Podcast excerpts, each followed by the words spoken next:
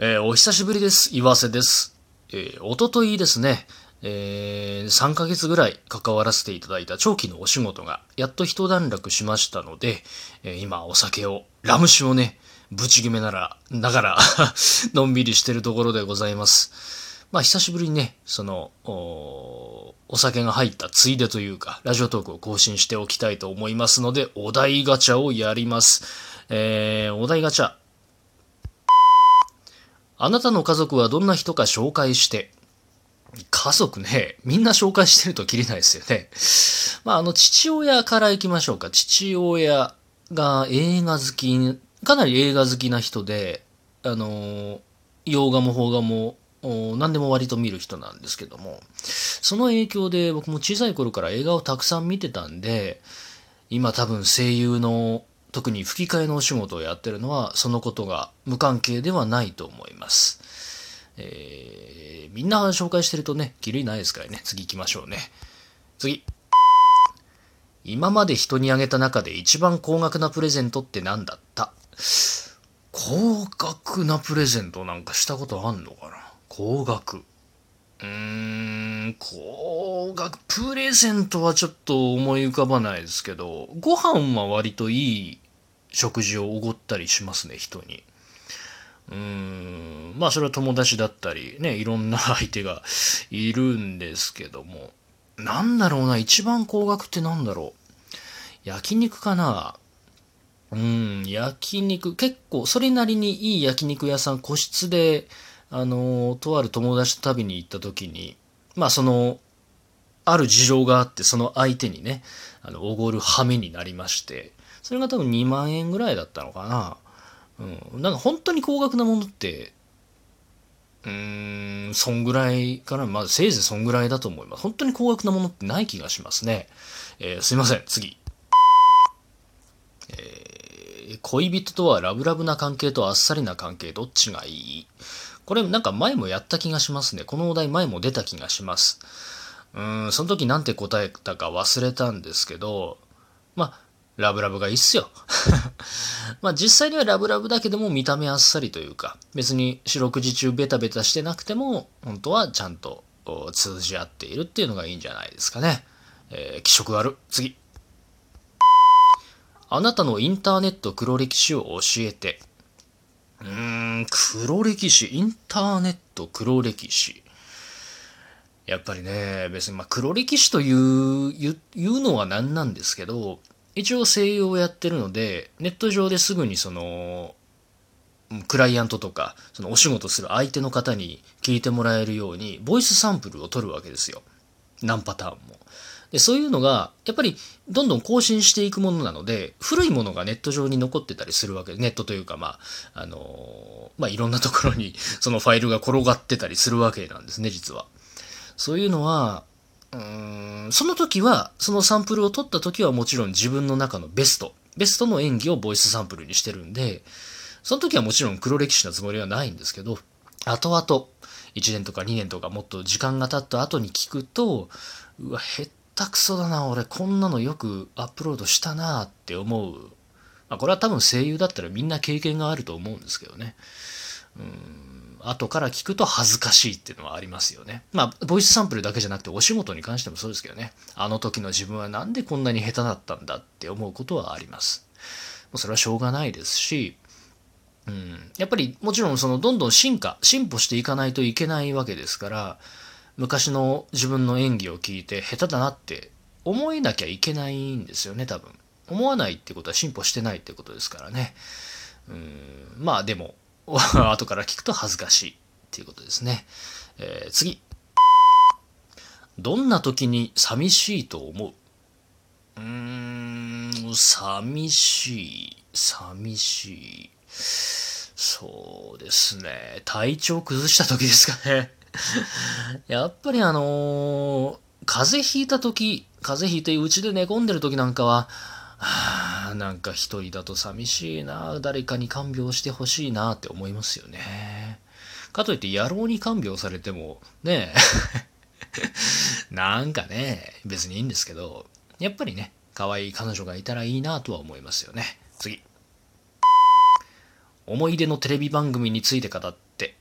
思い出のテレビ番組。うん、僕ね、めちゃイケが大好きだったんですけど、子供の頃は。中学生ぐらいまでかな。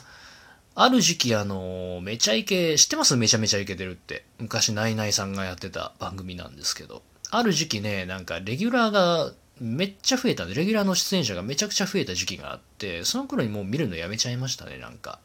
それまでは、それまではというか、中学生頃までは大好きだったんですけど、だんだんやっぱりノリについていけなくなったというか、うん、だんだん、なんでしょうね、多分自分が、番組は多分変わってなかったんだと思うんですけど、自分の感受性が変わっていったんでしょうね。なんか乗り切れないなーって思うようになって、で、新顔の人が増えたせいで、だんだんそのね、愛着が薄れていって見なくなっちゃいましたね。テレビ番組、あとなんかあるかなテレビ番組。うーん、もう、大学、ある程度成長してからはもうテレビ自体ほとんど見なくなっちゃいましたね。次。都会暮らしと田舎暮らし、どっちの方が性に合ってる？ど、性に合ってる？うん、多分都会暮らしなのかな。いや別に都会が好きというわけでは全然ないんですけど、やっぱり便利。特に交通の便で言うと圧倒的に都会ですから、うん、田舎暮らしってね、田舎ってやっぱり車がないと全然生活できないじゃないですか、実質的に。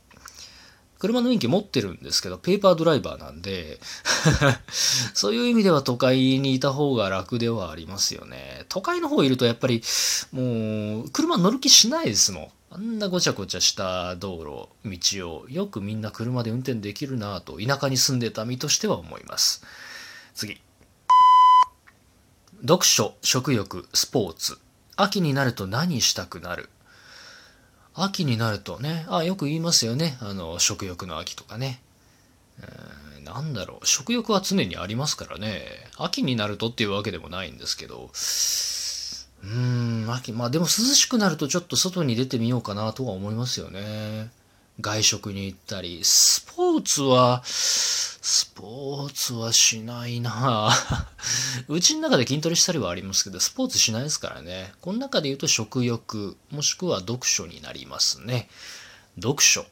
でも読書も最近してないな。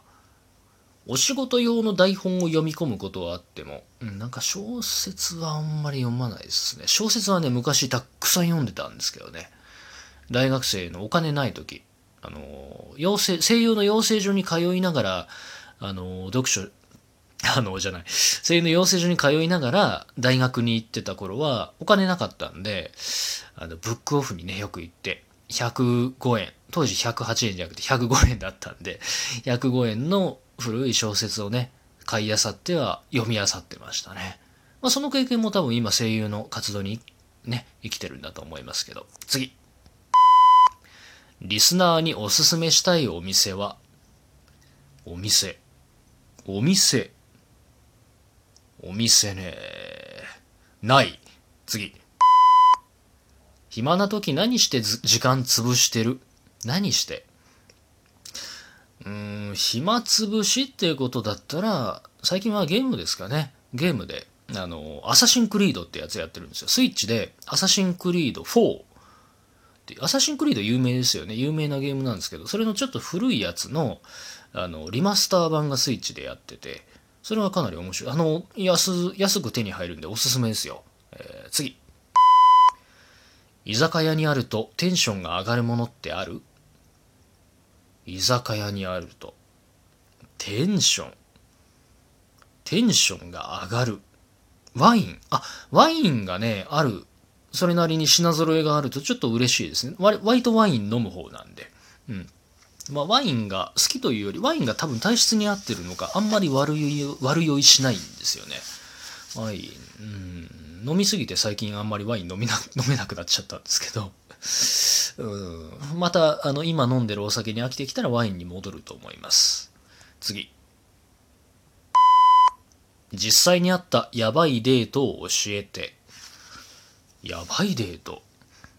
うーんとある共演者とデートをしたことがあってうんそれはもうだ何年も前の話なんですけどうん、その人がそれなりにあの固定ファンがついちゃってですね今それがもしバレると結構ファンから根に持たれるんではないかっていうことはあります。